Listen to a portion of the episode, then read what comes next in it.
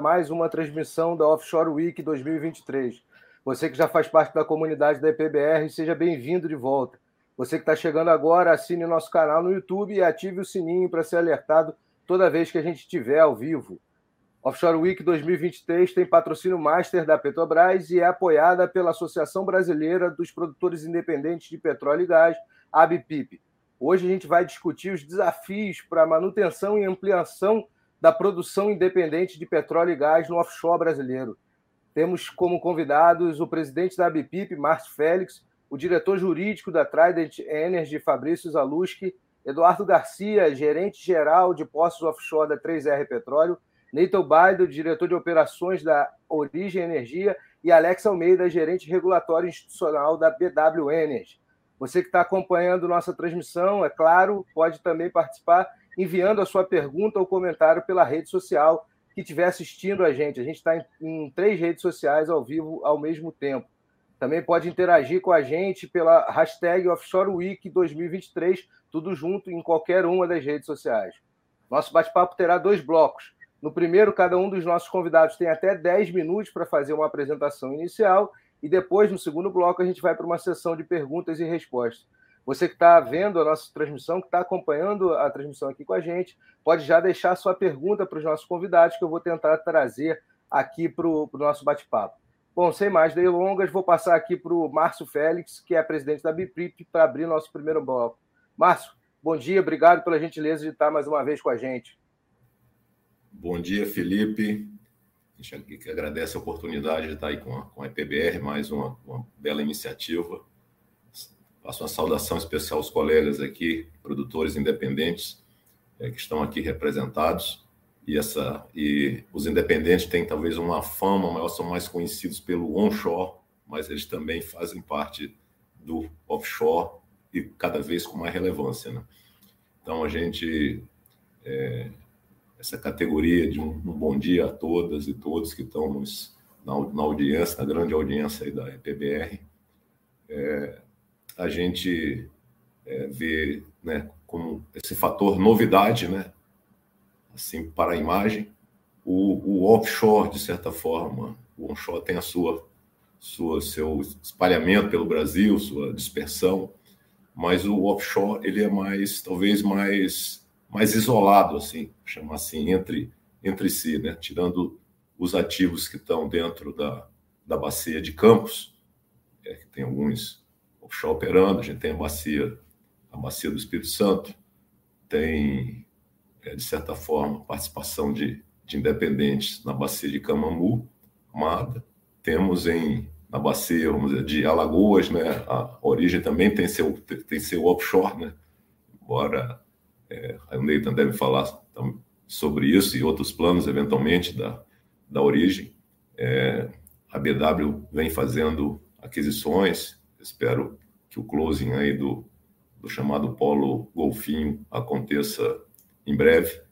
Então a gente tem independentes atuando em, em, em toda parte, é, se espalhando pelo Brasil. Então assim a união eu acho que é fundamental, né? Cada um tem as suas ideias, tem as suas raízes, seu seu conhecimento. É, enfim, a, a 3R também tem um, um, um portfólio, assim, diria assim, híbrido flex, e, e tem. Então, assim, os desafios de cada empresa independente aqui, alguns com raízes internacionais, outros nascidos aqui no Brasil, mas com, certamente com conexões de, é, de conhecimento, né? Os, bem que os independentes estão em bolsas é, espalhados aí pelo, pelo mundo, né? Desde a B3 aqui em São Paulo, a, passando por Toronto, passando pelas bolsas da Escandinávia, Estocolmo e, e Oslo, é, bolsa de Frankfurt, indo até a, a Melbourne, na, na, Austrália. Então, assim, a gente tem, é, não estou falando de sócios da BPIP, estou falando dos independentes que, que são ainda muito poucos, né? A gente tem na BPIP 19 sócios e é, operadores e estamos caminhando para 20 e cerca de 20 também é, prestadores de serviço também que são nossos sócios. Então a gente é, tem procurado atuar junto aos grandes temas da indústria, não só dos independentes, mas os temas da indústria, os temas da, da transição energética. É, eu acho que a gente vive uma. Se fala muito na consolidação aí da, da indústria, dos independentes, né? depois desse ciclo é, grande aí de desinvestimentos da Petrobras, mas não só da Petrobras, dos investimentos vivem os independentes, tem descobertas, tem é, aquisição de outras, a partir de outras empresas. Então, a gente vê um mercado mais, é, vamos dizer assim, mais ativo e é hora de mostrar serviço, assim, foram obtidos os financiamentos, feitos os negócios. Eu brinco que a fase romântica está né, tá passando, a gente vai para uma fase é, onde os, os investidores querem ver os resultados, aonde há uma comparação inevitável, vamos dizer assim, com, com o operador anterior em relação à performance, em relação à geração de emprego, em relação ao fator de recuperação, em relação à, sustentabilidade, no sentido mais amplo, né? o, o ESG, é, como ela vem sendo representada aí ultimamente.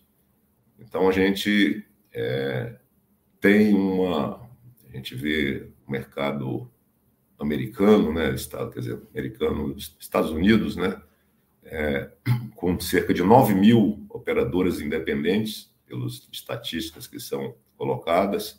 O Canadá também com grande, um grande número, né? Se fala que só em Calgary tem cerca de 500, 500 empresas sediadas. Tem empresas que são duas, três pessoas. E então a gente aqui, é, é, vamos dizer assim, tem ativos mais maduros no, no offshore, que tem também que pensar na integridade das instalações, que esse é um grande, é um grande desafio. É, os investimentos são muito elevados, né? é, tem, tem soluções diferentes sendo pensadas, coisas que até existem pelo mundo, mas algumas vezes é, não, foram, não tinham sido aplicadas aqui no Brasil. Então, a gente tem tiebacks longos, a, a formação de novos clusters, olhando de um, enfim, de uma outra forma as oportunidades e então a gente vê também os produtores independentes é, entrando nessa agenda do gás, seja por terra especialmente, mas também no também há uma produção marítima e eu acho que o gás pelo novo momento que tem e por um uma forma diferente de, de abordar, é, o gás se torna também não só combustível da transição energética, da integração energética, mas também um fator de competitividade para os operadores independentes. Temos é, desafios, não, não faltam, né? A gente tem um país que tem mão de obra, gente motivada de todas as idades, desde os que estão nos, ainda nas escolas técnicas, aos que estão na, nas universidades, ao que já estão na indústria há muito tempo aí, como, como eu, por exemplo. Então a gente a gente vê não tem etarismo aqui na, na indústria de petróleo e gás brasileira. Tem, uma grande uma grande é, mistura, uma grande miscigenação, assim, de um sincretismo de, da nossa diversidade atuando na área de, de petróleo e gás. É, o offshore é, requer, é, vamos dizer assim, uma logística, normalmente para o transporte de pessoas, mais, mais cara, tem os regimes de trabalho também, que é, às vezes difer tem, tem diferenças também em relação a acordos que foram feitos, não pela lei, quer dizer, respeitando a lei, mas além da lei, é, em regimes de embarque, é, em número de pessoas a bordo, não quer, significa que ter, então, automação, digitalização, é, são formas de é, usar esse kit, vamos dizer, da indústria 4.0, inteligência artificial, impressão 3D, né? Fazer uma pequena peça, às vezes, é, imprimir numa, numa plataforma no campo, você ter parte da, vamos dizer assim, do acompanhamento é, à distância, não precisa ficar todo mundo todo mundo embarcado. Então a gente vê essa, novas abordagens chegando com os novos operadores independentes, alguns já estão há algum tempo operando ativos offshore, outros são bem, bem recentes, né? Então, tem todo o desafio de se ambientar naquela determinada região, dizer nem no offshore, mas no, na, no mundo ali que está ao redor, na questão da comercialização do gás. É, a gente não tem também uma indústria de bens e serviços ainda voltada para os independentes. Sei que tem vários, várias iniciativas, vários movimentos, mas a gente não tem ainda um.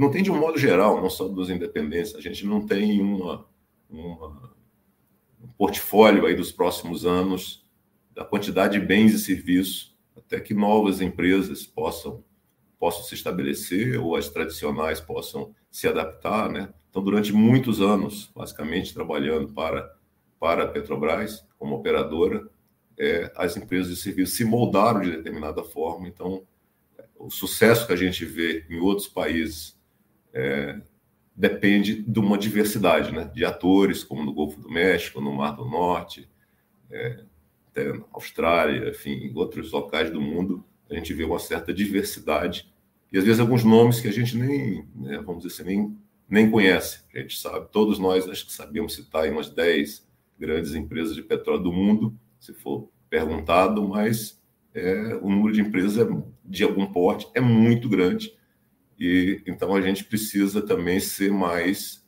conhecido, reconhecido, cada empresa individualmente e esse conjunto de operadores independentes que o nome leva aí uma imaginação que eles não dependem de ninguém, eles são livres e, e para fazer o que quiserem, mas os independentes também se caracterizam por focar na atividade de exploração e produção.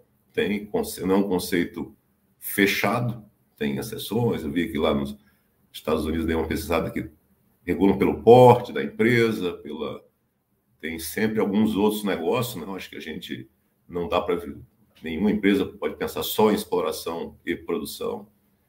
Eu acho que essa interface também terra e mar, é, especialmente com o gás, ela é muito, é, também vai ser bem trabalhada pelos independentes, tanto onshore como offshore, em, em sinergia.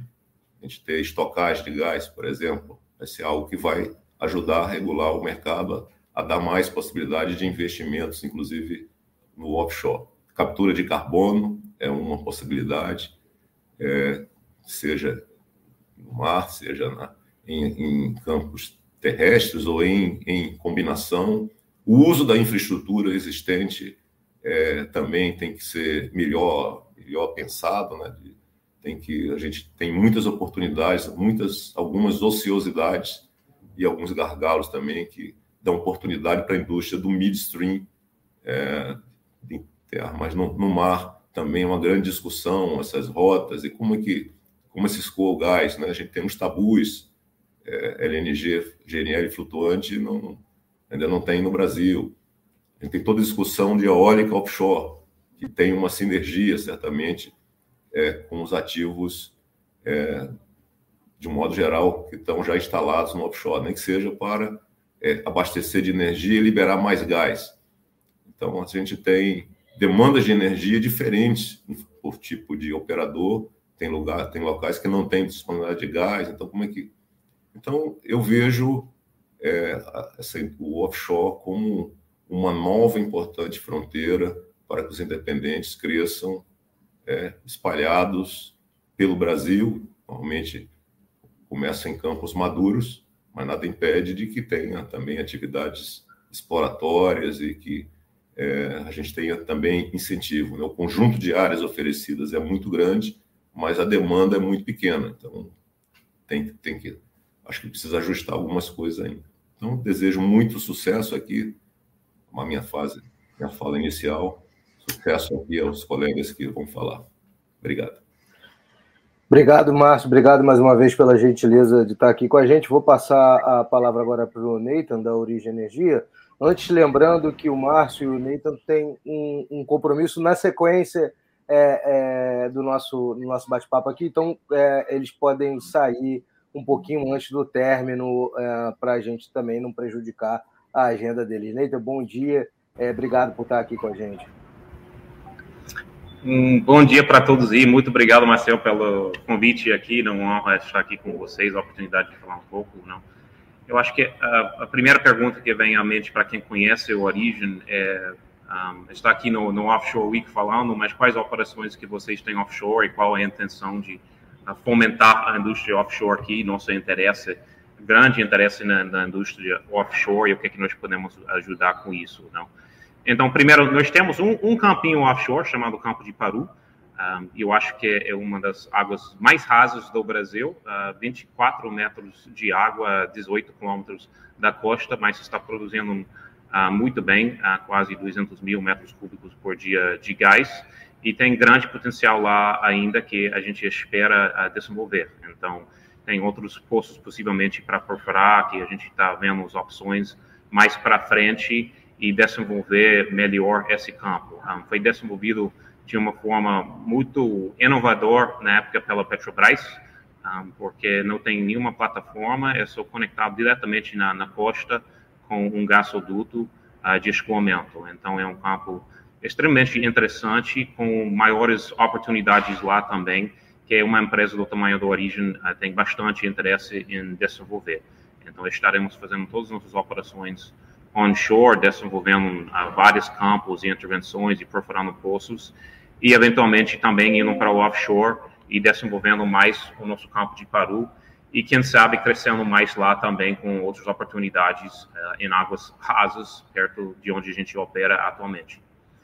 Mas, além disso, o grande projeto que estamos envolvidos, o Márcio mencionou um pouco aí, é a questão de estocagem de gás, tá? que é muito mais viável fazer por questões operacionais e capex um, em terra e nós temos oportunidade para fazer isso na Alagoas.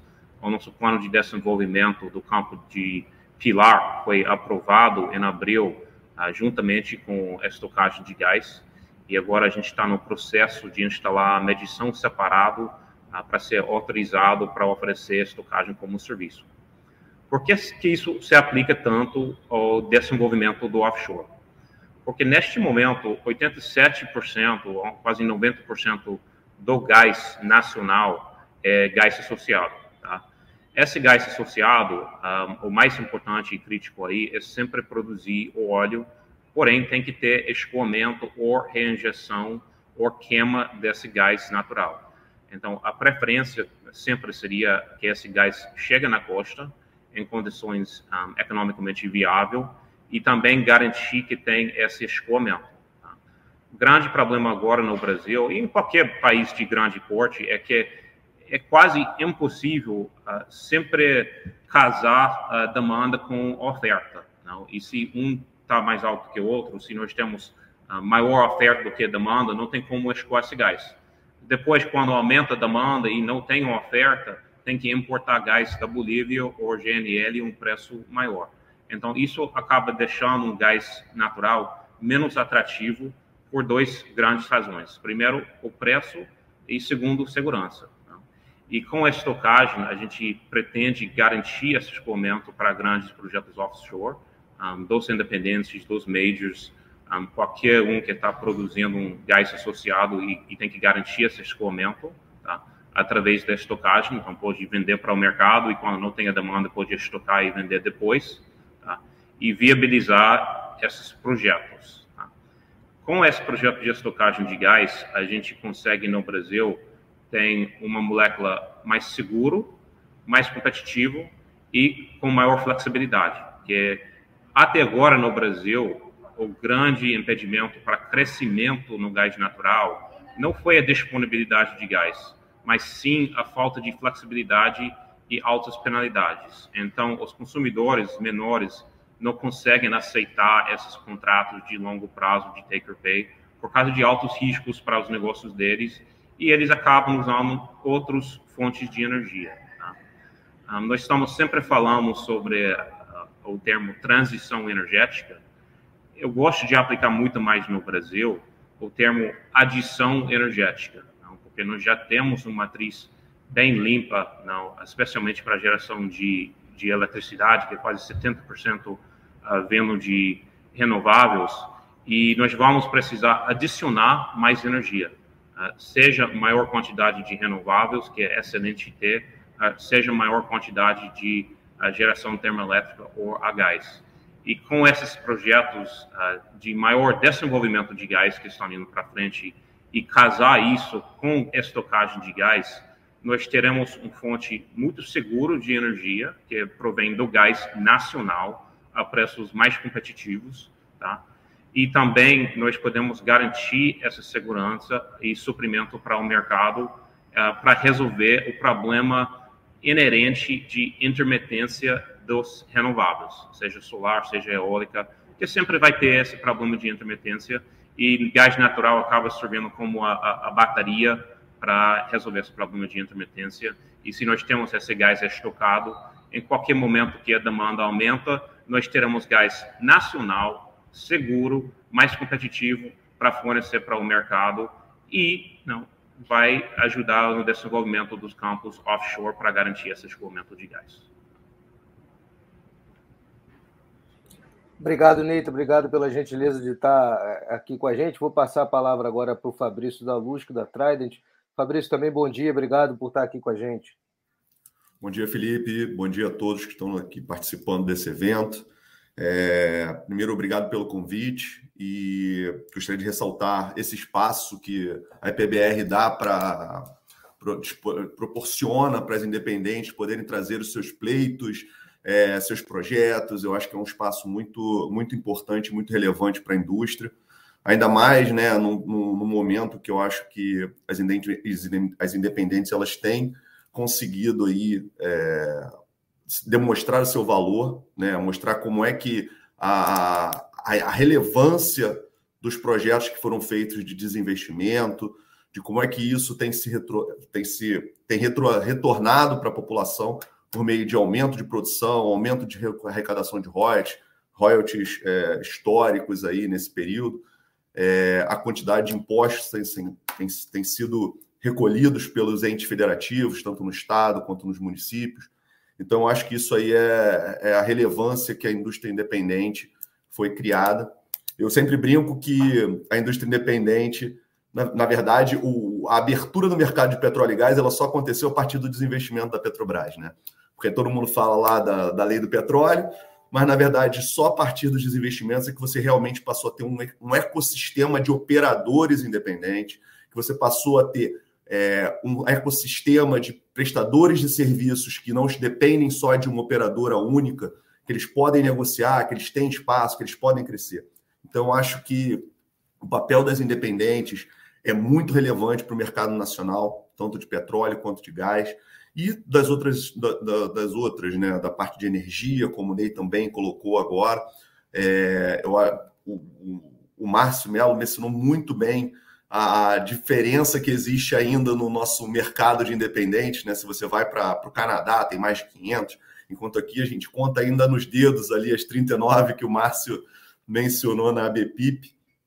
Então, eu acho que as perspectivas para essas empresas é, é sensacional. Né? A gente tem aí um, um, uma geologia fantástica, né? E que muitas vezes é, foi subaproveitada até pelos custos envolvidos. Né? Então, a, a, a, participação das independentes vem suprir aí uma lacuna que é, não era desenvolvida pelas majors, pela falta de interesse, pelos projetos majoritários, pela parte de exploração.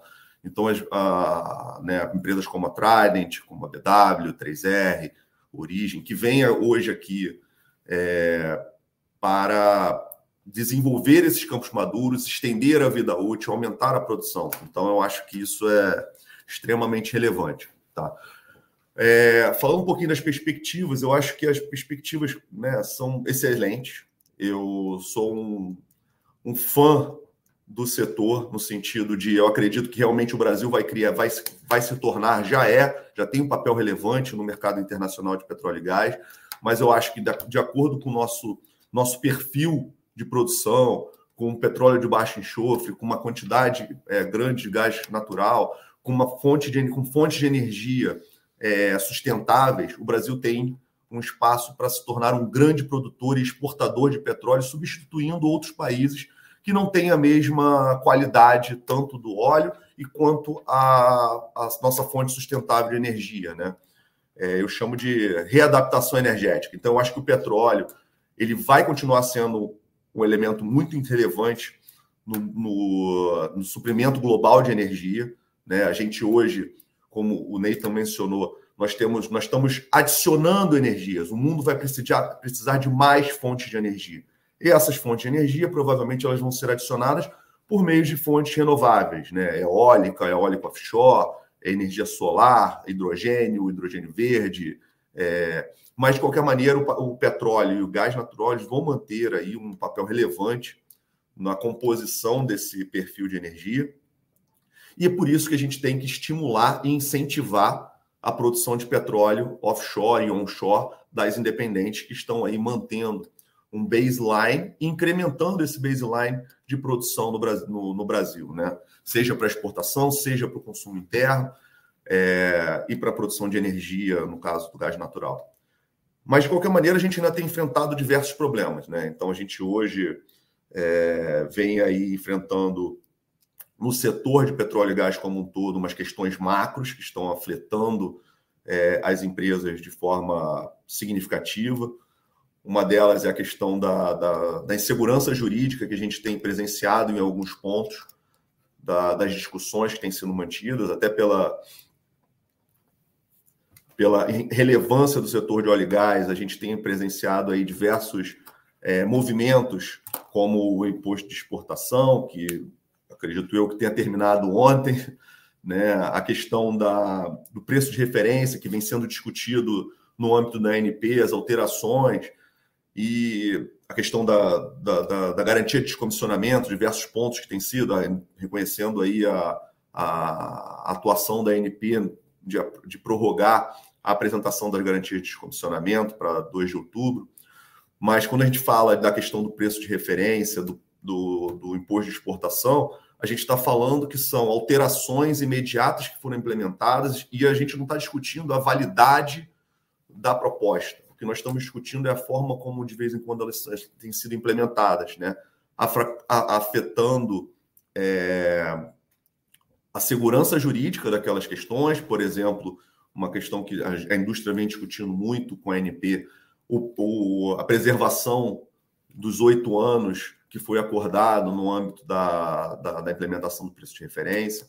Então, essas questões hoje, elas têm trazido uma insegurança, né? Quando a gente fala, quando o Márcio menciona que as empresas hoje, elas têm seus, é, estão listadas em mercados internacionais, e hoje em dia, os, elas, a, os projetos no Brasil, eles competem com o capital, né? o Nathan falou em perfuração, todo, todo o trabalho, tanto onshore, mas principalmente offshore, ele é de capital intensivo, né? Então a gente precisa de capital, precisa de financiamento, e todas essas questões que são trazidas, que criam certezas no ambiente regulatório, elas dificultam a atração de capital para esses projetos.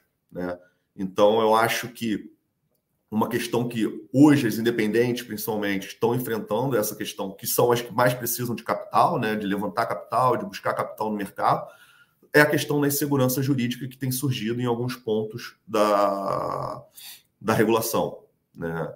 Quando a gente fala, por exemplo, de um imposto de exportação, você atrapalha todo o seu fluxo de caixa que não era previsto para um projeto que estava sendo é, elaborado. Então, isso tudo atrapalha a atração de investimento, os investimentos que estão ser feitos, o desenvolvimento é, de novos projetos, justamente por essa incerteza. Né? E aí a gente também tem diversos outros aspectos focados mais nas independentes, fora um pouco desse aspecto macro, são os desafios que a gente vem enfrentando no ambiente regulatório. Né? A gente tem aí a questão da, da, da redução dos royalties para campos marginais, que teve a resolução do CNPE, aquela de número 5 lá de 2022, que está fazendo, fez aniversário agora de um ano, e a gente teria aí que a NP é, buscar regular isso para que a gente tivesse efetividade na resolução. Né? E a gente tem visto que ainda não está maduro a discussão. Né? Está na agenda regulatória, eu acredito que era para, pela agenda regulatória, nós teríamos aí agosto já uma minuta para ser discutida pela sociedade, está próximo disso. Vamos ver se a gente consegue, porque É, hoje, realmente, o que as independentes precisam, né, a, a, os operadores de campos maduros precisam, são esses incentivos para que a gente possa continuar investindo e trazendo esse retorno. Porque quando a gente fala, né, como eu mencionei, a questão do, capital intensivo, quando você tem outras fontes de, de, de, de receita ou de redução, de incentivo para que você realmente possa é, investir no ativo, porque são ativos normalmente muito antigos. Então você tem questões de melhoria de integridade, desenvolvimento de novas tecnologias, aplicação de novas tecnologias, isso tudo correndo em paralelo com, com os investimentos normais para manter o Blazeline e incrementar os projetos que estão, né?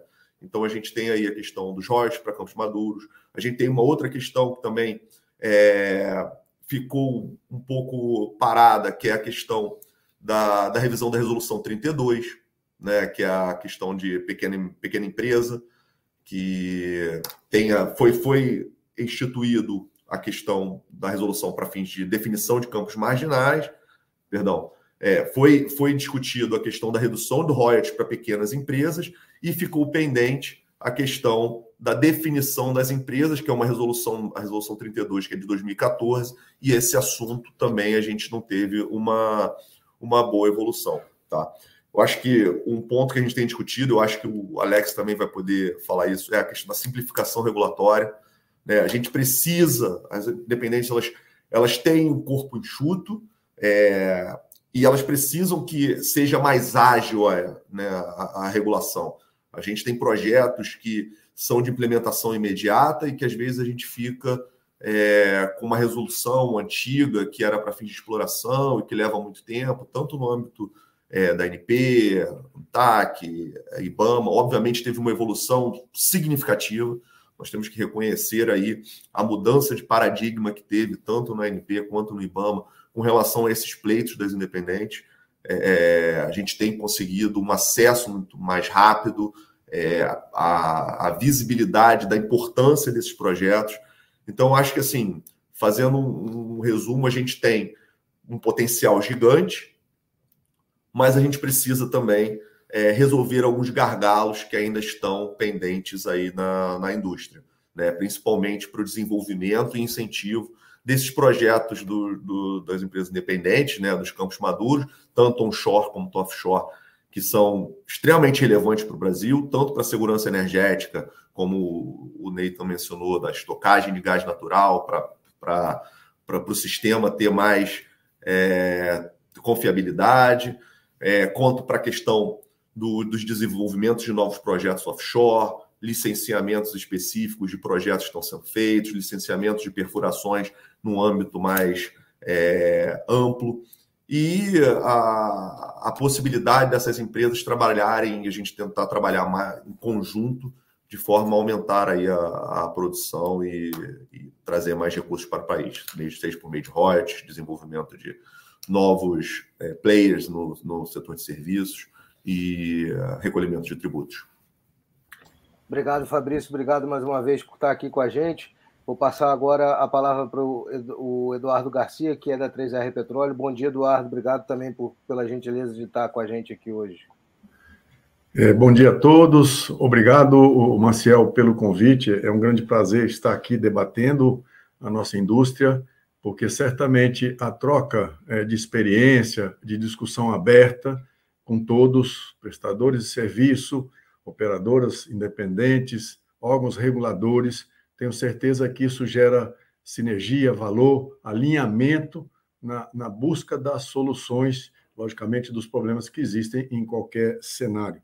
A gente sabe que a indústria eh, brasileira de óleo e gás ela foi bastante é, afetada positivamente com esse processo de desinvestimento da Petrobras, gerando oportunidades às operadoras independentes e certamente ao país, né, aos prestadores de serviço a gente precisa reconhecer, e, e, e certamente essa cultura vai se ajustando, que esse novo é, mercado brasileiro de óleo e gás, ele certamente traz muitas oportunidades para todos.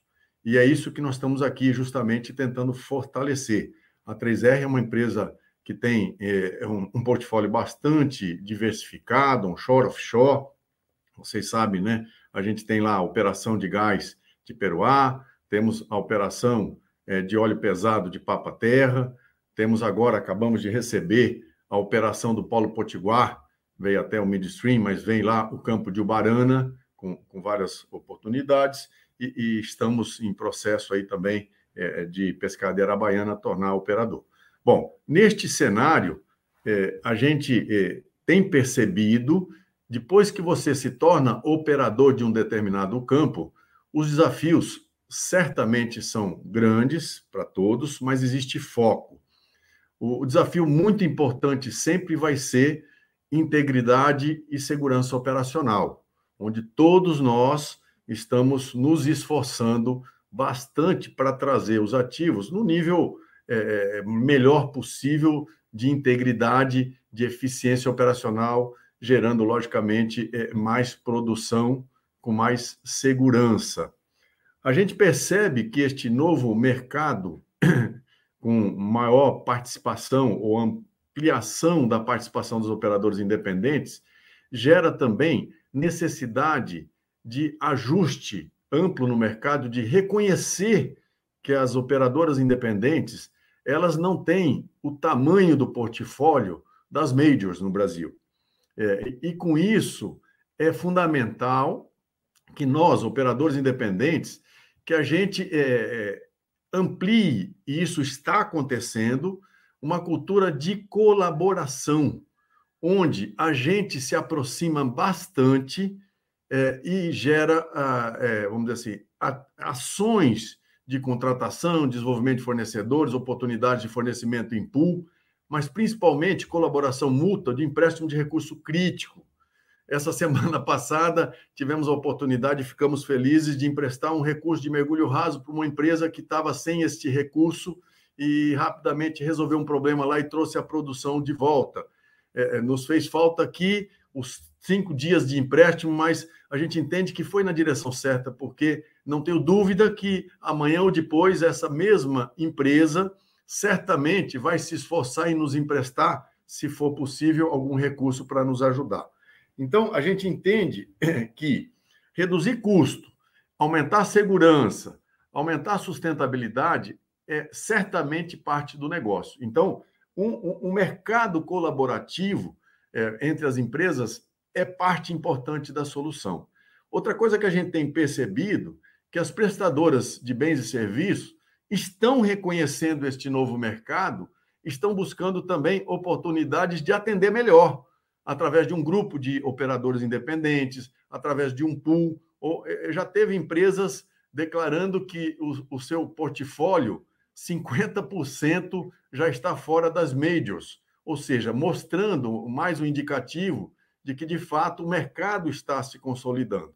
A gente percebe também é, que movimento de algumas majors que também vão na direção de tornar o mercado brasileiro também mais robusto, onde às vezes você deixa de é, comprar uma ferramenta e passa a simplesmente comprar o serviço. Essa ferramenta fica disponível para um outro, um outro operador usufruir daquela mesma ferramenta na visão serviço. Então, esses movimentos. Uma outra coisa muito importante que está acontecendo entre os operadores independentes é, é, é um movimento é, bastante é, é, importante de é, incluir nos contratos de contratação de serviços a possibilidade de compartilhamento desse recurso num momento de baixa, no momento de falta de prontidão, ou até de ajuda mútua mesmo, né? Ou seja, quando você coloca um item contratual é, em que você pode é, compartilhar um recurso e, e, esse recurso vai ser compartilhado se houver interesse mútuo, é um ganha-ganha, né? Ou seja, as partes continuam tendo o, o item contratado disponível, mas ao mesmo tempo facilita essa geração é, de um mercado colaborativo, uma cultura de colaboração entre as operadoras. Isso faz com que o mercado brasileiro realmente fique mais forte, mais robusto e todos é, ganhem, né? Então, é, aí, logicamente, a gente é, já foi dito, né, pelo Fabrício, algum, alguns pontos, algumas oportunidades de melhoria. Não vou repetir, mas certamente a gente precisa é, os, os, os órgãos reguladores e aproximando também dos independentes, é perceber onde é que estão essas oportunidades da simplificação do processo, porque produtividade, ou seja, quando você resolve um problema, você pode resolver esse problema de várias formas, né? De uma forma eficiente, onde todos entregam o mesmo nível de qualidade e segurança com esforço menor. Lógico, isso, isso está a inteligência da solução, né? Porque falar, entreguei um serviço, tá bom, mas você é, se esforçou demais para entregar aquele serviço, isso, isso é, dificulta a sustentabilidade daquilo. Então, os processos de anuência, é, tudo, né, a própria segurança operacional, tudo está caminhando para encontrar esse ponto, novo ponto de equilíbrio, onde exista sim é, o órgão regulador fazendo a sua função, é, o órgão regulado sendo muito rigoroso, entregar a segurança operacional exigida e, e que é a sustentabilidade do negócio, mas percebendo que existem oportunidades para que esse mesmo trabalho seja feito de forma mais eficiente e mais produtiva. É isso que eu queria é, é, passar nesse momento e dizer que, de fato, é, nós temos algumas iniciativas de curto, médio prazo, onde as operadoras independentes têm se reunido de forma periódica, buscando essas oportunidades em várias frentes de ajuda mútua, fortalecendo o mercado brasileiro de óleo e gás. Muito obrigado.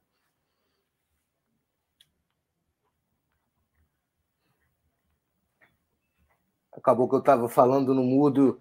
É, obrigado, Eduardo, pela gentileza de estar aqui com a gente. Vou passar pro, a palavra agora para o Alex.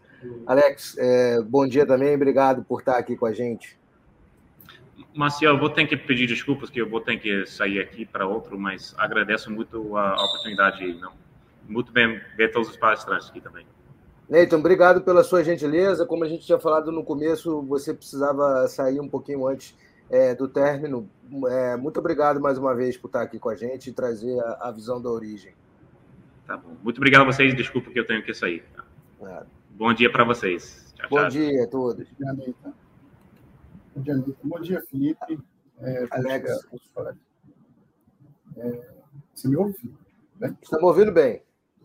Tá, então, o desafio é falar depois desse monte de fera aí, que fala tudo de maneira muito própria, cobre bastante os temas de interesse aí. E, assim, eu tenho um dever de casa aqui, né? Primeiro me apresentar, sou Alex Garcia, estou como gerente de assuntos regulatórios e relações institucionais aqui da BW Energy, né? A BW Energy é uma das empresas dentro do grupo BW, né? Que é um grupo de muitas empresas aí, com mais de 80 anos de experiência no ambiente marítimo. E temos é, dentro do grupo empresas de transporte, empresas operadoras plataformas, é, um portfólio muito grande, por exemplo, é, projetos piloto, por exemplo, de baterias, né, também de sistemas de, de, produção de energia por sistema solar, eólicos. Né? E aí o interesse do mar é, é grande. Essa empresa, né, é recentemente formada no grupo, é, é, a petroleira do grupo, que tem aí ativos na Costa África, na, Líbia e também no Gabão, né? Alex, aqui, é... desculpa te cortar um pouquinho. Você tem como aumentar um pouquinho o, o seu volume? Ele está muito baixo. Tá, vou falar mais alto. Você está me ouvindo melhor? Melhorou, melhorou. O jeito alto acabou que fica baixo.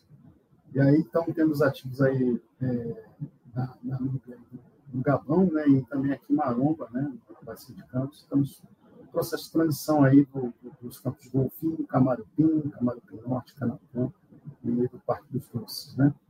É, BW Energy, então, aí, a, a, iniciando né, suas atividades aí, operacionais é, no ambiente brasileiro, a gente vem aí a reforçar alguns pontos que foram falados aqui de, de interesse. Né? Eu acho que o principal ponto, em resumo, é que o Brasil tem um potencial grande, aí, um ambiente é, com clareza de regras, né, estabilidade, instituições, estabilidade, né, de contratos, isso atrai bastante o interesse de, de, de aplicar recursos em projetos e ressaltar que realmente a cada ano que passa esses recursos ficam mais escassos e a competição de projetos acaba sendo é, bastante grande, né? Antes mesmo da pandemia a gente já via uma redução drástica aí dos recursos de exploração né? Havia curvas muito complexas, assim, nunca vistas de, de, de disponibilidade de exploração, então a competição é muito grande, então a atratividade no mercado brasileiro é chave para o sucesso do próprio mercado, né? Então,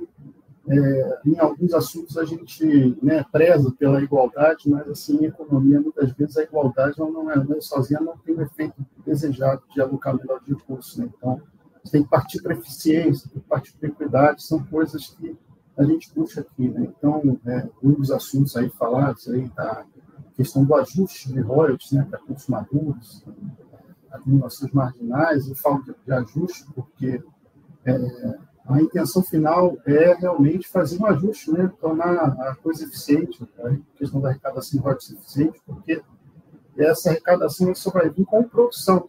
E aí, essa, essa, essa, esse ajuste nos royalties eles são aplicados a novos projetos, a projetos que trazem mais produção, mais arrecadação, então acabam trazendo eficiência no objetivo final aí da estrutura regulatória montada no Brasil, que é aumentar o fator de recuperação. Né? E nesse sentido, o Brasil tem muito potencial. O fator de recuperação do Brasil ainda está muito aquém né, de outras províncias já maduras, aí a gente tem muito caminho para isso. E aí, só alinhando, né, talvez algumas falas aí com o Zalus falou, a gente tem aí uma, uma diretriz muito clara aí, desde, ao menos desde 2017, não me recordo antes, algumas resoluções da, do CNPE nesse sentido, mas muito mais fortemente a, resolução 17 de 2017, traz uma busca de, de eficiência mesmo, de redução de, de, de fardo regulatório, reforçada aí pela resolução 5 também, de 2022, e ela traz essa, muito claramente essa questão aí da necessidade de observação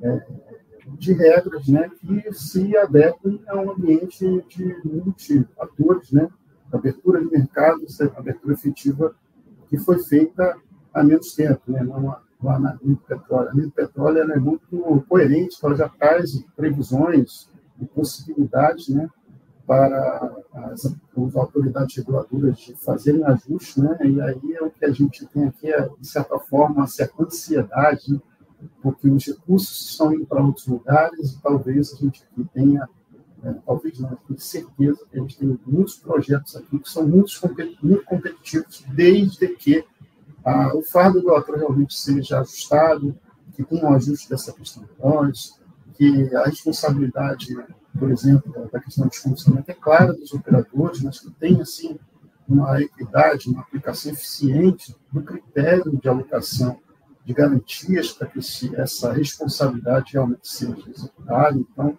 tudo isso é uma discussão, e aí eu só venho a parabenizar aí, Felipe, você é o puxador das conversas aí do setor, e com certeza esse ambiente aí, essa possibilidade da gente aqui discutir e realmente chegar a pontos né, comuns vão afetar não só os interesses das empresas e a questão da arrecadação e produção aqui no Brasil, mas vão se alinhar, sim, são vetores que se alinham na direção de atender ao benefício da sociedade brasileira, até o interesse das autoridades aqui estabelecidas, né, de aumentar a fator de recuperação, aumentar a arrecadação, aumentar a produção de empregos, manter empregos, né, manter uma indústria com conteúdo local elevado, pela retenção de, de, empresas e negócios aqui relacionados com o petróleo. Então, assim, é, é, realmente algo que eu entendo que é muito produtivo esse tipo de discussão e a nossa ansiedade aqui é que a gente tenha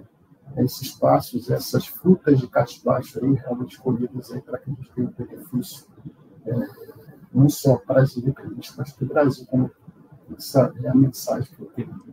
Legal, obrigado, é, Alex. Vou abrir aqui a nossa a nossa segunda parte do, do, da nossa transmissão, que é a, a, o bloco de perguntas e respostas. Lembrando você que está assistindo a gente, se quiser enviar seu comentário sua, e sua pergunta, por favor, usar o chat das nossas redes sociais. Márcio, a gente. É, eu sei que você tem um, um compromisso também, está com a agenda apertada aí, então vou começar com você. É, muito do que foi falado hoje é, sobre os independentes, passa, e aí, independente de ser offshore ou, ou onshore, passa pelo compartilhamento, você tocou nisso também, de instalações, o compartilhamento de serviço, o compartilhamento de, de bens. É, a gente precisa, para a gente evoluir nisso, a gente precisa de mudanças regulatórias. O que, que a gente precisa fazer no âmbito legal, vamos dizer assim, para que esse compartilhamento seja facilitado e que a gente tenha isso no dia a dia é, mais, mais, de uma forma mais tranquila, como, por exemplo, o caso que o, que o Eduardo Garcia trouxe aqui para a gente da, da 3R emprestando um equipamento para um, um, uma outra empresa. É, como é que a gente, a gente pode é, maximizar esse tipo de, de ação? Excelente pergunta aí, Felipe. A gente entende que essas sinergias né, tem uma tradição na indústria internacional dos scout meetings, né? São reuniões é, para conversar sobre as operações, principalmente de exploração. É, existem iniciativas assim ainda fragmentadas que não não envolvem todos, né?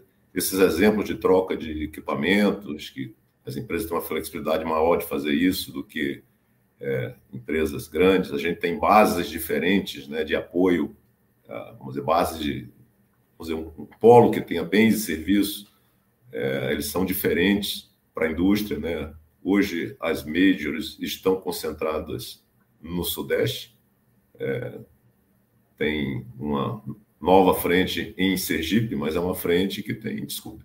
Hoje só tem descobertas que estão já declaradas comercialidade em, em Sergipe, é, tem possibilidades exploratórias aí em outros, outros locais, mas assim, a, a, margem equatorial, por exemplo, ela é um grande vazio de, de prestadores de bens e serviços para o offshore, por exemplo, dos mais elementares. A, então, tudo exige deslocamentos muito, muito grandes.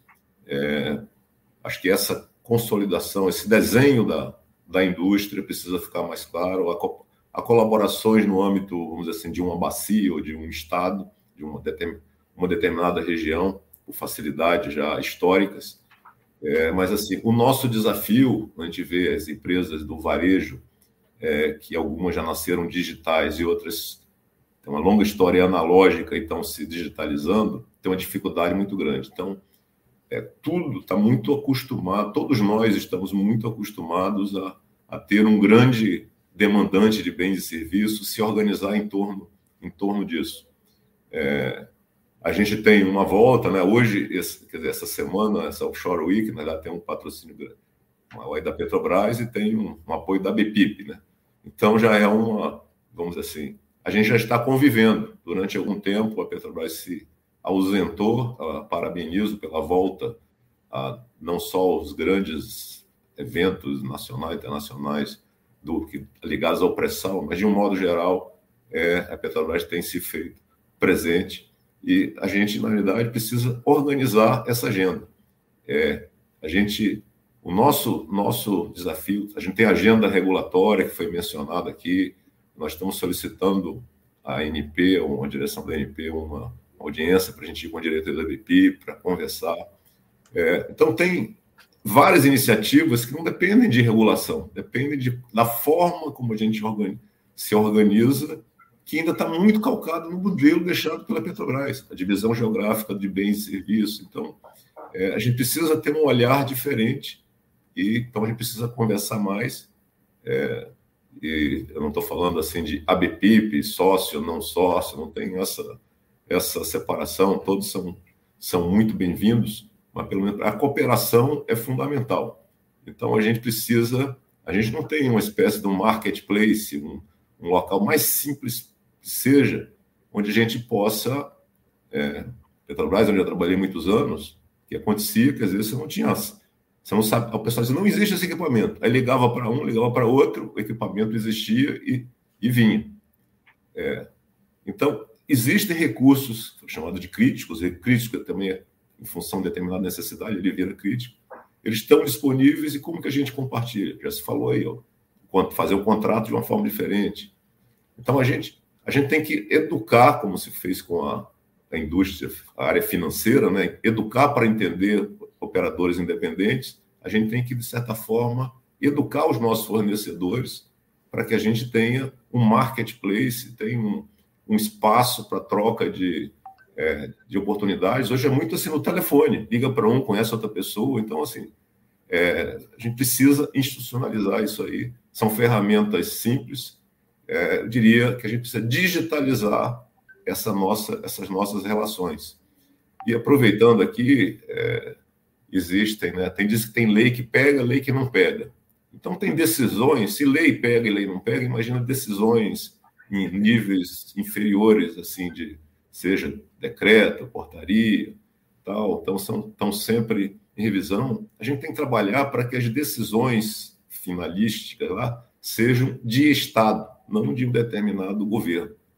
É, a gente vivenciou uma pandemia muito que muito nos impactou, impactou o mundo inteiro, e a gente está saindo dela, né? O, o, o é, essas, a gente está buscando um novo equilíbrio, né? O, o país está falando novamente uma reforma tributária, então a gente precisa estar tá unido nos temas são gerais da indústria, nos temas que afetam os independentes, afetam os independentes, sei lá, de terra, de mar.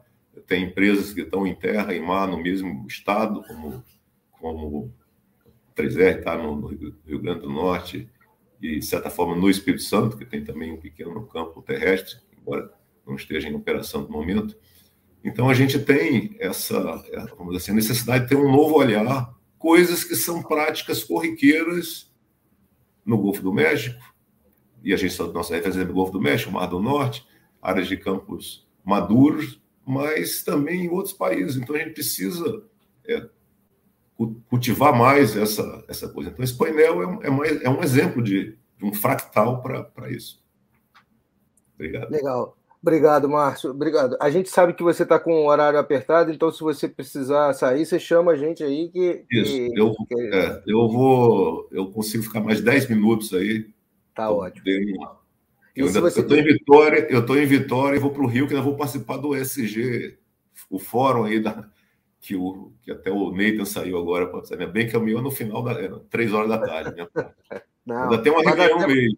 Vai, vai, dar tudo certo, vai dar tempo. Isso, vamos é, lá. Obrigado, se você quiser também, se você quiser também comentar a, alguma coisa, é só levantar aí a mão, a gente, a gente abre espaço para você. Não, a gente está super bem representado aqui pelos nossos independentes aí, então acho que estão entrando em ativo, desafio em cima de desafio. É. É, de lidar. É, a gente tem que, é, vamos dizer assim, digitalizar o, o, pensamento, sei lá, o modelo mental. É, a gente é, é, uma cultura muito burocrática ainda, muito papel, incrivelmente. A gente teve ministérios de burocracia no Brasil, acho que há mais de 30 anos.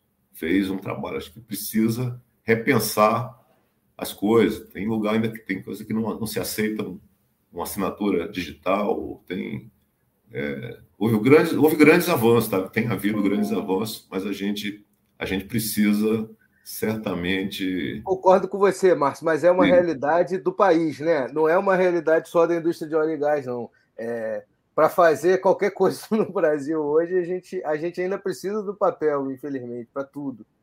E, e, nós somos uma, felizmente, nós somos uma diversidade. É. É, então, cada estado é um estado é diferente do outro, um município, às vezes, próximo, é, tem culturas diferentes, então a gente tem que saber lidar é, com a indústria que tem uma um determinada pegada, vamos dizer, um footprint é, é, regional. Então, a gente está inserido em um contexto e a gente tem que entender a, a cultura, né? A cultura de onde a gente de onde a gente está, o tempo que as coisas demoram, às vezes a gente quer as coisas mais rápidas mas tem tido uma evolução boa, é, de um modo geral.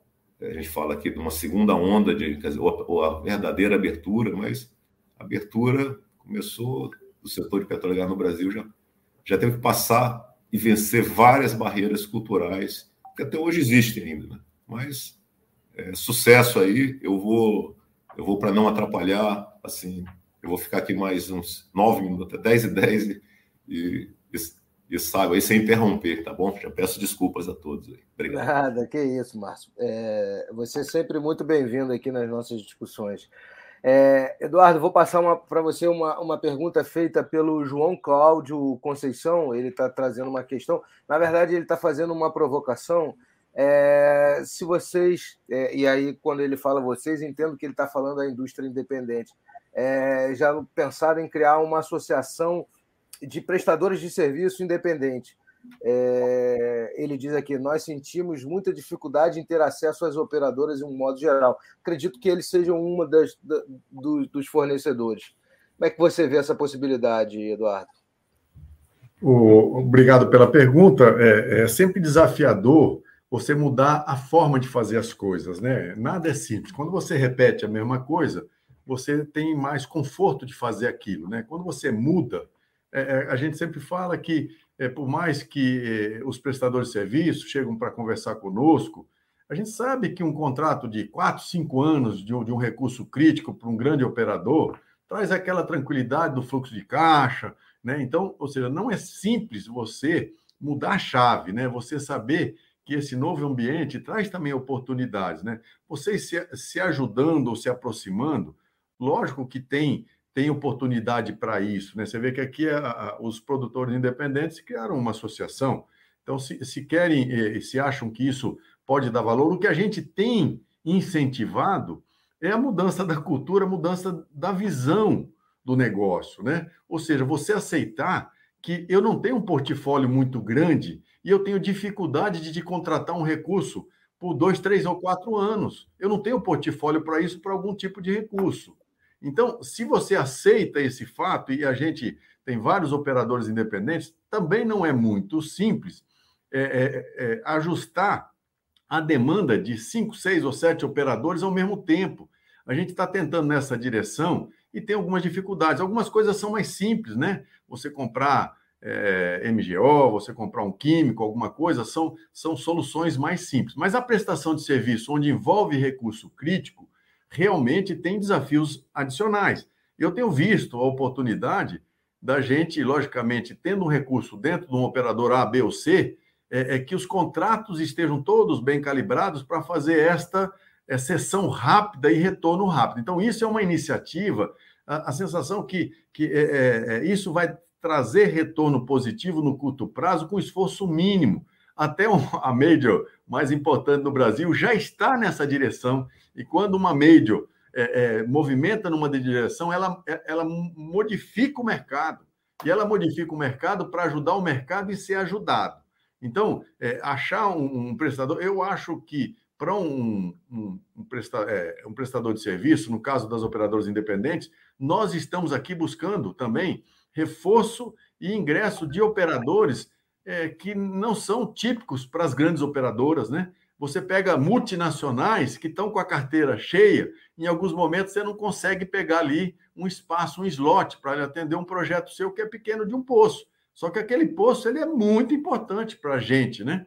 Então a gente também está trazendo é, fornecedores é, que possam é, assumir e a gente aceitar é, é, um operador que não é aquele operador tradicional multinacional da Major ou seja, a gente aceitar que é a solução que eu consigo fazer e, com isso, achar uma sistemática de atendimento é, em que eu consiga colocar esse novo entrante, né? É, num espaço que, infelizmente, às vezes uma multinacional não consegue suprir é, em determinados momentos de, de grande demanda. Mas sou favorável, né? É, é, que me parece que pode ser uma boa iniciativa, mas o importante é mudar a cultura as pessoas perceberem que o mercado está diferente, ok? Legal, obrigado, Felipe, Eduardo. Felipe, desculpa, eu posso complementar um pouquinho claro. isso é, eu vou dizer, existe a Bespetro, que tem uma determinada camada de, for, de fornecedores, que é a Associação Brasileira dos Prestadores de Serviço, é, e, e, também temos na BPIP 20 temos 19 indo para 20 operadores e, e 20 sócios que são companhias de serviço. Então, é, não, sou, não é por causa dessas razões que eu vou ser contra criarem outra associação, mas eu digo que é um desafio e a, e a hora é de integrar e talvez não fragmentar. Reconheço que a BPIP precisa evoluir cada vez mais nessa parte de organização de, da, dos prestadores de serviço, do marketplace, a gente precisa ter uma atenção que é muito, muito importante. Então, é, e aí, eu, Felipe, eu já deixo assim, uma sugestão de um tema para futuros eventos, como que a gente organiza melhor essa, esse marketplace aí, que é um termo até que eu não sabia nem o que significava pouco tempo atrás, é, mas essa, esse mercado assim mais digitalizado, onde a gente possa acessar o que tem e, e, discutir direto, como é que discute com as operadoras. Então, isso é uma lacuna. Eu estive na, na Bahia Oil Gas Energy, é, que foi um evento espetacular. É, a gente, é, eu, eu, conversei com os fornecedores lá e, e falei isso, né? Falei exatamente isso. A gente precisa desenvolver essa essa ferramenta, essa coisas simples que façam essa aproximação que já está acontecendo por iniciativas individuais ou de grupos de empresas. Obrigado. Obrigado, Márcio. Ó, já está anotado aqui o tema. Quem sabe não pode ser aí um tema para a gente fazer a segunda semana dos produtores independentes aí no, é, discutindo essa, essa integração entre produtores e fornecedores. É um tema realmente é, é, significativo para a indústria. Fabrício, vou passar a palavra para você, porque eu vi você concordando com, com, com o Eduardo, com, é, balançando a cabeça, mas eu queria também aproveitar para trazer uma, uma, um comentário aqui do, do Leonardo Caldas, que é, que é diretor da Perenco, que está assistindo a gente. Ele comentou também justamente essa informação que o Márcio trouxe, que a, a, a Abpip também já, já tem essas essas, algumas das empresas fornecedoras de bens e serviços já estão na BPIP e, pode, e a BPIP pode ajudar por esse caminho. É, obrigado, Léo, pela sua, pela sua audiência, por estar acompanhando aí a gente. É, Fabrício, além do, para além dessa questão do, do, do, fornecimento e toda a questão é, regulatória que você, que você. Um abraço, Márcio. Bom dia, boa viagem, bom retorno para o Rio. Obrigado, tudo bem, sucesso para todos aí. Grande abraço. Um abraço, tchau, tchau. É, Fabrício, então, é, retomando, para além dessa, dessa, de todo esse desafio do fornecimento e todo o desafio regulatório que você colocou na sua apresentação, é, na sua fala inicial, a gente tem um, um, um, o, desafio de manutenção dessas, dessas, dessas atividades e do crescimento dessas atividades.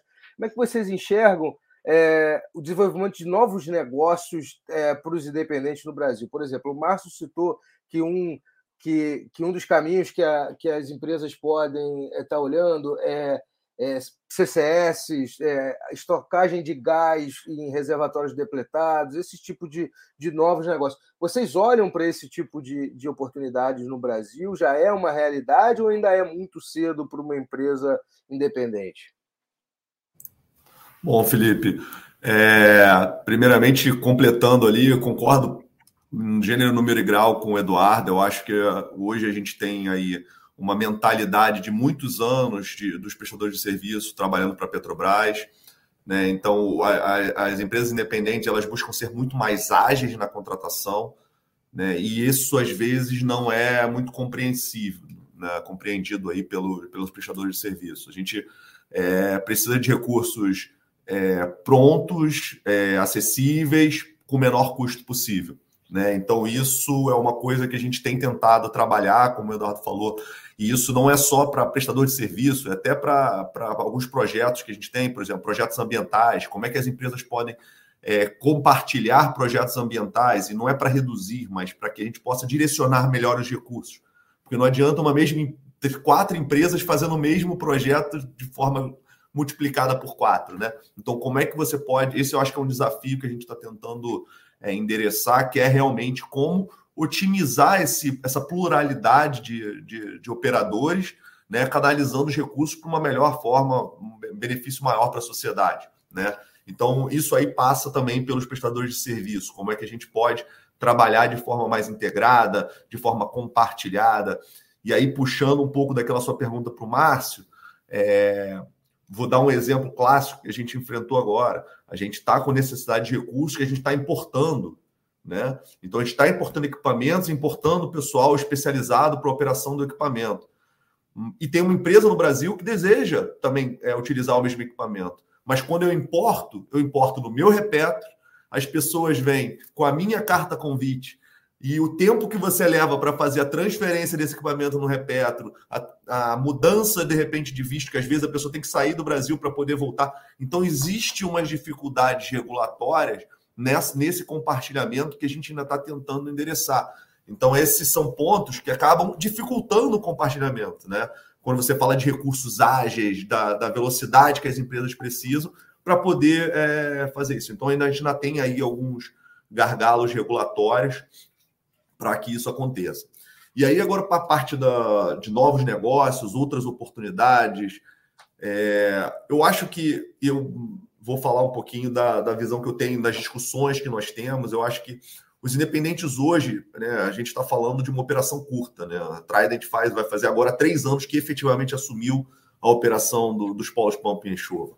E a gente, né, como a BW, a 3R, está tá todo mundo mais ou menos nesse mesmo período aí de assunção, com a 3R assumindo ativos recentemente. Então, eu acho que a gente está numa fase de entender melhor o ativo, é, trabalhar a parte da integridade do ativo, porque muitos deles estavam com é, né, algumas dificuldades, algumas é, melhorar, trazer uma evolução para os equipamentos. Então, substituição de equipamentos, substituição de linhas, substituição de, de, de é, automação de alguns equipamentos. Então, eu acho que nesse momento, né, obviamente, a gente sem perder as possibilidades e as oportunidades de investimento que existem, a gente também tem que, né, os recursos muitas vezes são limitados. Então a gente procura hoje, é, nesse primeiro momento, ter o ativo na mão, fazer os projetos que estavam comprometidos, cumprir ali as condicionantes que vieram da NP, aquelas questões, principalmente a maioria de nós teve é, prorrogações, então você tem os commitments, né, as obrigações que foram assumidas ali nos planos de revisão de plano de desenvolvimento, para prorrogação dos contratos, que todos eles também, né, os contratos rodada zero, por exemplo, como é o nosso caso, expirariam agora em 2025, a gente conseguiu prorrogações para 2048, 2052, então isso aí está tudo atrelado a investimentos que a gente tem que fazer. Né? E aí você, às vezes, tem que, nesse primeiro momento, focar, nos, focar os recursos que você tem ness, nessas atividades para que todas as o seu projeto inicial se desenvolva. Sem perder de vista, obviamente, as oportunidades, né? Tanto a questão de eólicas offshore, é, CCU ou outras atividades que podem vir, mas não nesse primeiro momento. Eu acho que nesse primeiro momento a minha visão, né, dentro das discussões que a gente tem, e é um caso um pouco da Tribe, a gente está mais focado nos ativos que a gente tem, conhecer melhor os ativos, desenvolver os, a, a, os prospectos que a gente tem, fazer as atividades de retomada de produção, de melhoria, ampliação, né, para poder justamente você ter um ativo que, que, é, que é o que todo mundo espera do, do, dos investimentos nos campos maduros. Né? Eu, acho que, eu acho que essa é uma das vantagens das independentes, que é muitas vezes o foco que a gente tem na Nox Expertise, de focar em campos maduros. Então, a gente hoje na Trident, a gente também está fazendo um trabalho muito bom é, de, de, não de comissionamento, né? Porque quando a gente fala de comissionamento, todo mundo pensa em retirada de, de plataforma, de plataforma. e não é só isso. É. A gente tem remoção de linha, a gente tem abandono de postos que estavam em abandono temporário há dezenas de anos, é, e que a gente está trazendo essa segurança para o meio ambiente, para o ativo. Então a gente, em paralelo, também está focado aí nessa questão dos comissionamentos e trabalhando aí, obviamente, para o futuro, para para as oportunidades de comissionamento que vão surgir né, no, no, Brasil, como tem sido muito ventilado aí, como é que a gente pode estimular essa indústria que ainda é, está engatinhando, mas que a gente está falando de ativos. E quando a gente fala de descomissionamento, não é simplesmente devolver o ativo. A gente está falando também em otimizar a estrutura que você tem, né, que passa, às vezes, por um descomissionamento de uma linha, de uma instalação, de um poço. Então, eu acho que as independentes elas estão muito ocupadas ainda, em alguns aspectos, com, com, com, com seu ativo, né? Para a gente ficar tentando inovar e, e, criar. Eu acho que é muito isso.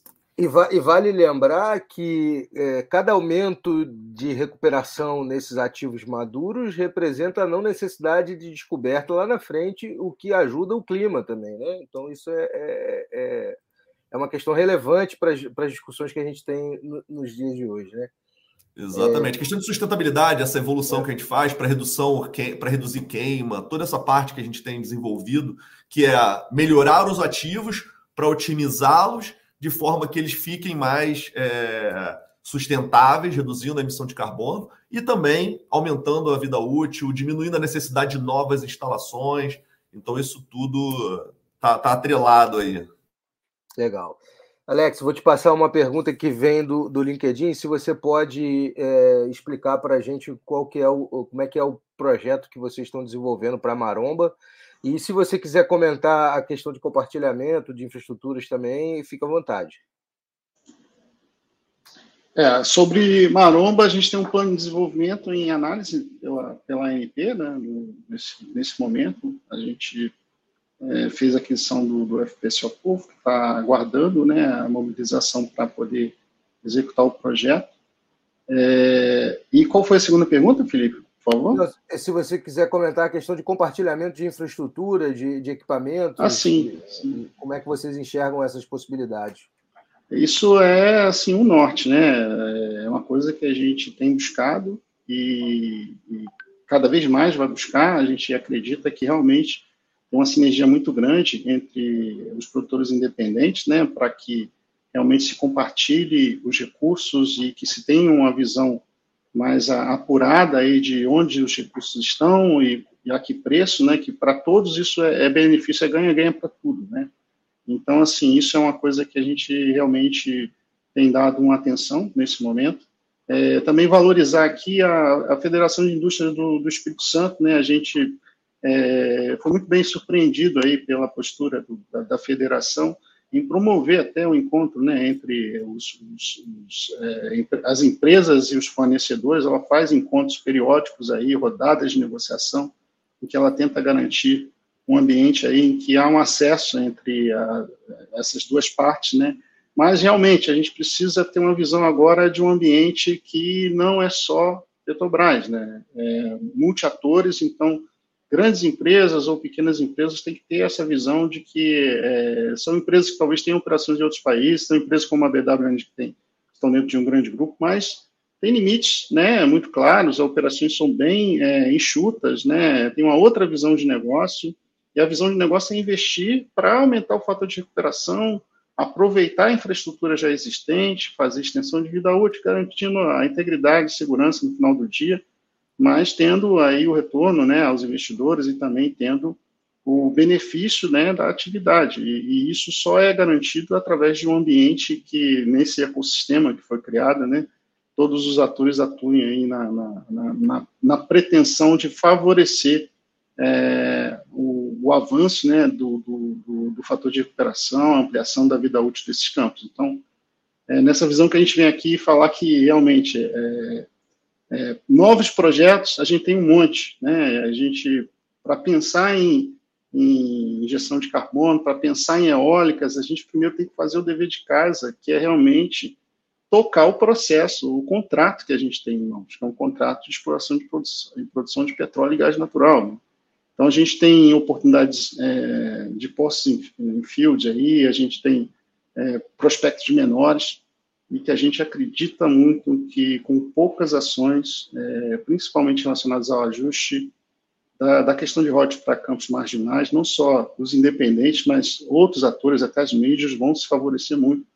É, e a sociedade, enfim, né, vai chegar numa, numa situação em que a gente vai aumentar as reservas brasileiras com apenas uma resolução. Então, é, é, isso é uma, uma questão de destravar negócios e de realmente favorecer esse, essa, esse óleo né, que vai favorecer também, que vai proporcionar a transição energética no futuro. Né? A gente tem tanta discussão de injeção de gás hoje, né? Eu, eu lembro de quando eu entrei na época na NP, a discussão grande era a questão de não queimar gás, né? Havia uma queima excessiva de gás.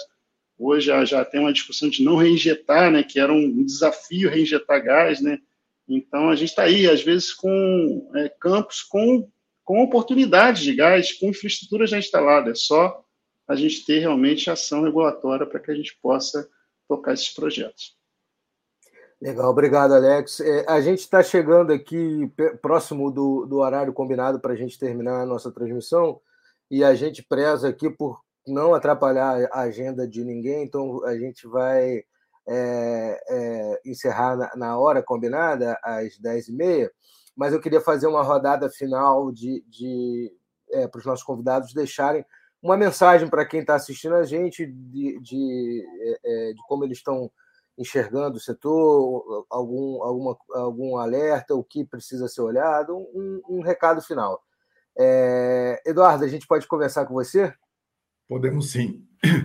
A mensagem que eu passo aqui, final, é que todas essas ações e discussões que eh, reforçam o nosso mercado de óleo e gás brasileiro, ele, na verdade, ele é fundamental, especialmente para a sua sustentabilidade, porque isso faz com que haja mais atração dos talentos. As pessoas vão olhar com mais carinho que, de fato, nós somos uma área de grande importância e acredito que vamos continuar sendo de grande importância no longo prazo, no fornecimento de energia que o país tanto precisa, né? Mas com sustentabilidade, com respeito ao meio ambiente, com respeito às pessoas, com a segurança operacional, sem dúvida, é, em grande nível, é, e, e com isso eu tenho certeza que nós vamos ter sucesso não só no curto prazo, mas no médio e no longo prazo. Obrigado. Obrigado, Eduardo Garcia, da 3R Petróleo. Obrigado pela gentileza de estar com a gente. É, Fabrício, muito obrigado também por estar de volta aí com a gente nesses bate-papos. É sempre bom a gente poder discutir temas relevantes para a indústria. Ô, Felipe, obrigado aí pelo convite. Como mensagem final, eu acho que o mais importante às pessoas, que eu acho que os nossos ouvintes tem que entender é: o petróleo vai ficar aqui por muito tempo. Quando a gente fala aí 2040, 2050, 2060, eu realmente acredito que o Brasil vai ser um grande produtor de petróleo e isso passa obrigatoriamente, obrigatoriamente pelo aumento da produção desse petróleo, que no Brasil é de extrema qualidade, considerando toda a energia, né, a nossa matriz energética, que é uma matriz energética extremamente limpa. Né? Então, focar no petróleo, desenvolver o petróleo, incentivar a produção de petróleo no Brasil, é você estimular e ter certeza de que as futuras gerações vão ter os recursos necessários governamentais para desenvolver educação, saúde. Né? Então, quando a gente fala aí de campos maduros, a gente está falando de, uma, de um ecossistema que está surgindo, que desenvolve empregos de qualidade, é, gera renda, gera renda elevada para a população, gera tributos, gera tributos de royalties, né, receitas governamentais de royalties para diversas regiões que não estão limitadas exclusivamente àquela área produtora. Então, os royalties são particionados para diversos municípios e geram é, impostos locais, e isso aumenta a qualidade de vida do brasileiro. Né? Então, a gente incentivar a produção de petróleo, incentivar é, a, a, extensão da vida útil, incentivar a produção para que o Brasil se torne um grande produtor de petróleo mundial, substituindo aí diversos desses produtores é, globais hoje, que tem um petróleo de, de, baixa qualidade, com alto teor de enxofre, extremamente poluente, é uma, uma forma do Brasil ganhar espaço mundial e aumentar e desenvolver esses recursos naturais que são tão relevantes para a nação e que a gente às vezes fica tentando é, minimizar a sua importância para a sociedade. Então, acho que as independentes têm o seu papel hoje e elas estão gerando essa receita, essa renda para as famílias locais, né? Tanto como acho que o Márcio, a parte onshore, né? O Eduardo que mencionou, nos, nos rincões que às vezes não tem nenhum tipo de, de, de, de, de suporte e essas empresas estão apresentando projetos sociais, projetos de desenvolvimento, é, muitas vezes são a única renda que aquela família tem é, para desenvolver as suas atividades. Tá? Então, acho que é, estimular as operadoras independentes e a produção de petróleo é um grande, é, uma, um, de extremo relevo para o Brasil. Legal, obrigado, Fabrício. No fim das contas, é melhor a vida das pessoas, né? Essa que é, é, é, é é, é, é isso. De a, todo a vida, mundo, né? Melhora a vida de todo mundo. Esse é, é, é, é, o resultado. Alex, obrigado também pela gentileza de estar aqui com a gente. É, suas considerações finais, por favor. Então, Felipe, agradecer, agradecer aos colegas aí do, do painel, realmente muita discussão, é papo para mais de metro aí, né? Mas assim, a, a, gente tem a clareza aqui, eu acho que a busca por eficiência é o norte das independentes, né? E aí é, se colocando como uma classe apartada, nós estamos inseridos na indústria e, assim, a gente precisa realmente ter é, a tranquilidade, a manutenção da segurança jurídica no Brasil, isso é muito importante, né, Zalos, que tanto para atração de investimentos, ações regulatórias para ajuste também do modelo regulatório de único ator para esse cenário, esse ecossistema de independentes, né, que se sustentam no tempo e que tenha atratividade, realmente é algo que deve ser pensado né, como, como de interesse de todos, como você falou, Felipe. É, é nosso interesse e é interesse, acreditamos aí, para um aumento da, da arrecadação, para retenção de empregos, para atração de investimentos. Isso, é, independente de governo, é sempre positivo para a sociedade brasileira. Então, a gente está aí à disposição para esses ambientes de debate, para que a gente possa realmente enriquecer e levar né, as autoridades às melhores decisões que vêm em prol aí do desenvolvimento de uma indústria que hoje é grande parte aí do PIB, né, e tem a tendência de, de crescer bastante, desde que criadas as condições adequadas, e é nisso aqui que a gente está em cima aqui, está discutindo. Obrigado aí pela oportunidade, Felipe. Obrigado mais uma vez. É, quero agradecer também ao, ao Márcio Félix que já e, e ao Nathan Baido, que não estão mais aqui com a gente no debate, mas participaram também da nossa discussão. Obrigado, Eduardo, Fabrício, Alex. Obrigado a você que está assistindo a gente, pela sua audiência, você que faz parte da comunidade da IPBR nas redes sociais. Obrigado por estar sempre com a gente. Agradecer a Regiane e a Carla, que são nossas intérpretes de, dos sinais de Libras, estão aqui embaixo com a gente. É, e Offshore Week 2023 volta amanhã, às nove da manhã, discutindo a integração da indústria de óleo e gás com a futura indústria de eólico offshore no Brasil. Gente, até lá, um bom dia para todo mundo. Tchau, tchau.